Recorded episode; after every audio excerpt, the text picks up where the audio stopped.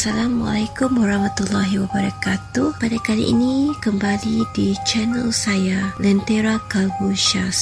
Kali ini saya bawakan kelainan lain dari apa yang telah pun saya sampaikan dalam episod yang sebelum ini. Jika sebelum ini saya berkongsi puisi karya saya sendiri, tetapi pada malam ini saya hendak berkongsi cerita Kenapa saya berkongsi cerita ini? Kerana yang pertama, bagi saya ada yang suka mendengar cerita tetapi tidak suka membaca dan juga ada yang suka membaca tetapi tidak suka mendengar. Oleh demikian, saya mengambil keputusan untuk memudahkan anda yang tidak suka membaca tetapi hanya suka mendengar. Jadi pada kali ini saya hendak membacakan sebuah cerita yang berjudul Siapa. Cerita ataupun kisah siapa ini merupakan satu kisah benar. Jadi ikuti kisahnya. Sebelum saya bacakan kisah siapa ini hingga ke akhir ayat kisah ini, sekiranya anda ingin mengikuti banyak lagi kisah lain yang akan saya ceritakan di sini, jangan lupa ikuti saya di YouTube channel Lentera Kalbu Syas. InsyaAllah nanti saya akan masukkan juga banyak lagi cerita lain selain daripada cerita yang satu ini. Baiklah, kali ini saya nak berkongsi kisah yang ditulis dalam cerpen siapa. Kita mulakan cerita yang bertajuk Siapa.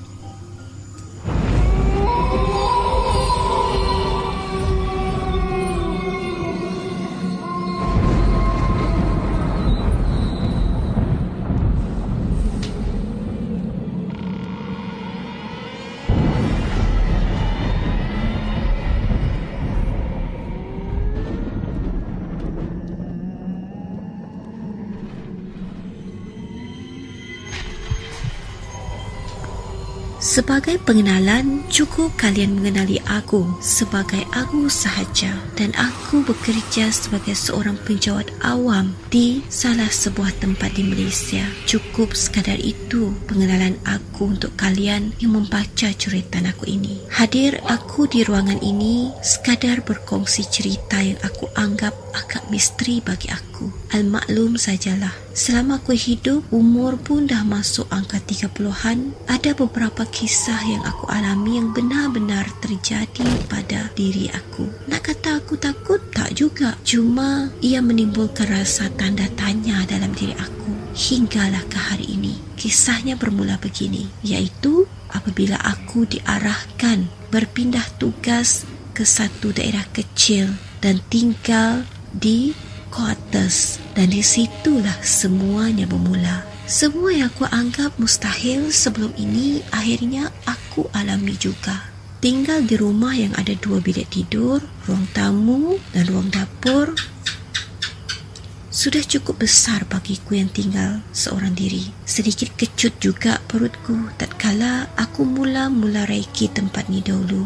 Rasa semacam je suasana kejiranan baik-baik saja. Tenang, aman dan damai aku rasakan.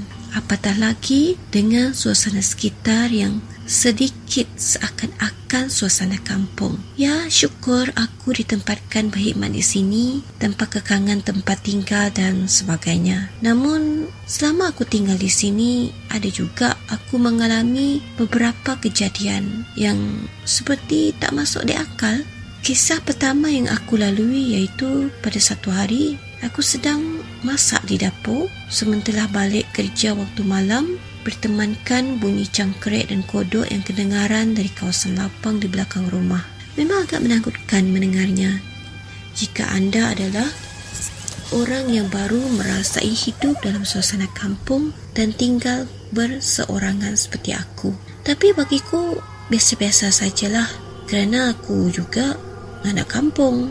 Asyik memasak, tiba-tiba ekor mataku melihat seakan-akan ada seseorang sedang duduk di anak tangga tengah yang memisahkan di antara dapur dan ruang tamu. Aku pun apa lagi terkejutlah. Lantas aku toleh ke anak tangga itu namun tidak nampak sesiapa pun. Kejadian begini bukan sekali dua aku rasai. Sering terjadi apabila aku sedang masak di dapur. Sehingga kini aku masih tertanya-tanya, siapa orang tu? Korin yang pernah tinggal di sini dahulukah? Atau penunggu rumah ni? Atau jelmaan jin? Entahlah, aku pun tak tahu. Kemudian kisah kedua yang aku lalui di rumah ini pula adalah di dalam bilik tidur. Mula-mula masuk ke rumah ni dahulu, aku memang dah rasa semacam di bilik tidur ni. Panas. Ya, panas. Aku pindah masuk ke rumah ni sebenarnya masa tu dulu musim hujan. Kalau hujan, tinggal di rumah yang diperbuat daripada kayu memanglah sejuk kan? Tetapi berlainan pula dengan bilik tidur aku ni. Rumah yang aku diami ada dua bilik. Seperti yang aku kata mula-mula tadilah ya. Bilik tidur yang aku masukkan adalah bilik tidur yang paling hujung. Tempat yang aku pilih sebagai bilik tidurku. Manakala bilik tidur pertama aku jadikan sebagai bilik tidur tetamu. Kejadian berlaku apabila aku sedang solat, aku sentiasa tidak khusyuk. Seakan ada saja yang mengganggu konsentrasi aku. Seolah-olah ada orang lain bersama aku dalam bilik tersebut kerana aku merasakan ada orang yang berjalan melintasi belakang aku. Apabila aku sedang sujud ataupun rukuk. Setiap kali aku solat, Bahang panas terasa menyengat seluruh badan dan mukaku. Walaupun kipas aku pasang dengan kuat sekali. Ha, itu kisah ketika aku sedang solat. Apabila aku tidur malam pula, dalam bilik ini memang aku tak pernah tidur lena hingga dibuai mimpi indah. Pelik kan? Selama tidur dalam bilik ini memang bahang panas sentiasa terasa. Walau keadaan hujan di malam hari, aku tetap pasang kipas dengan kuat. Hujung-hujung, aku ambil inisiatif memasang radio di telefon bimbit hinggalah ke pagi. Keesokannya bagi memudahkan, aku tidur dan dengan harapan subuh esok akan kedengaran ayat-ayat suci Al-Quran serta azan subuh berkumandang dari radio telefon bimbit aku tu. Manalah tahu boleh hilang orang yang aku anggap kongsi bilik tidur dengan aku ni. Apabila aku sudah ada televisyen pula, aku akan angkut televisyen dari ruang tamu bawa masuk ke dalam bilik tidur apabila malam. Kemudian aku akan biarkan televisyen itu terpasang hingga ke pagi. Begitu juga dengan lampu di dalam rumah kecuali dalam bilik tidur aku ini. Kerana memang aku tak dapat lelapkan mata jika tidur dengan lampu terbuka. Hmm, itu adalah antara perkara yang akan aku lakukan selama tiga bulan aku tidur dalam bilik ini. Setelah tiga bulan berlalu, aku rasa agak menyusahkan diri pula ya.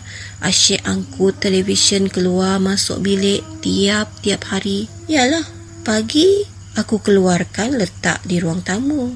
Apabila malam, aku masukkan letak pula dalam bilik tidur. Akhirnya, aku mengambil keputusan untuk tidur saja di ruang tamu. Bertemankan kipas siling dan televisyen agar tak bersusah payah lagi. Aku angkat ia keluar masuk bilik. Paling tidak pun, aku hanya perlu angkut tilam, bantal dengan selimut saja kan.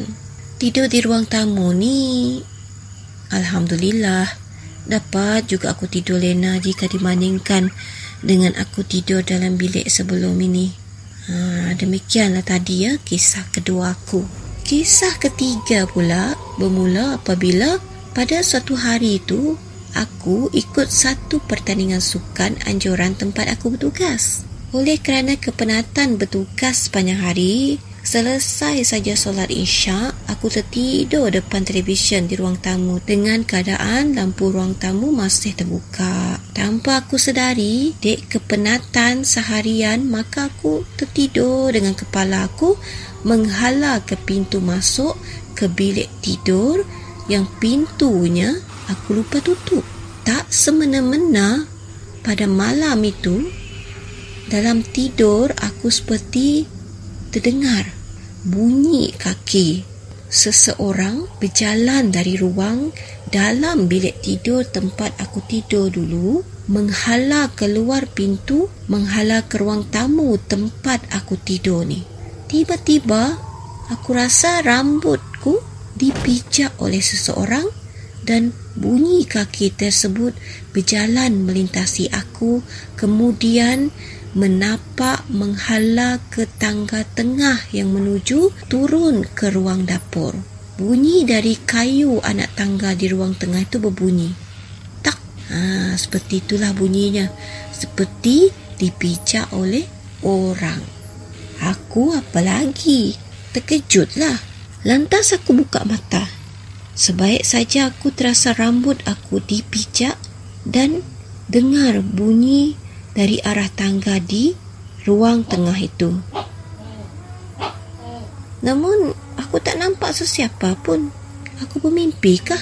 Mustahil. Sebab kulit kepalaku masih terasa sakit. Sebab rambutku baru saja kena pijak sebentar tadi. Bila aku ingat balik kejadian itu, aku rasa silap aku juga kerana tertidur dengan kepala menghala ke pintu. Sebenarnya kalau menurut kata orang tua-tua dululah, tak elok tidur kepala menghadap pintu atau tidur depan pintu kerana pintu adalah laluan orang keluar masuk.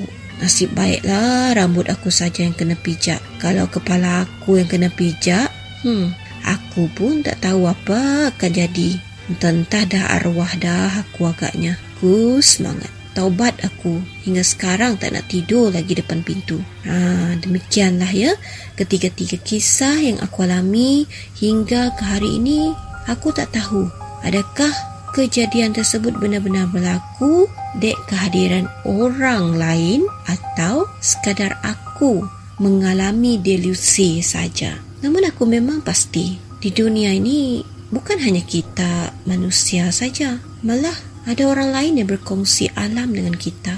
Cuma kita saja yang tidak nampak mereka. Apatah lagi jika sesebuah tempat itu pernah ditinggalkan atau dikosongkan dalam masa yang agak lama tidak mustahil akan ada yang datang mengisinya.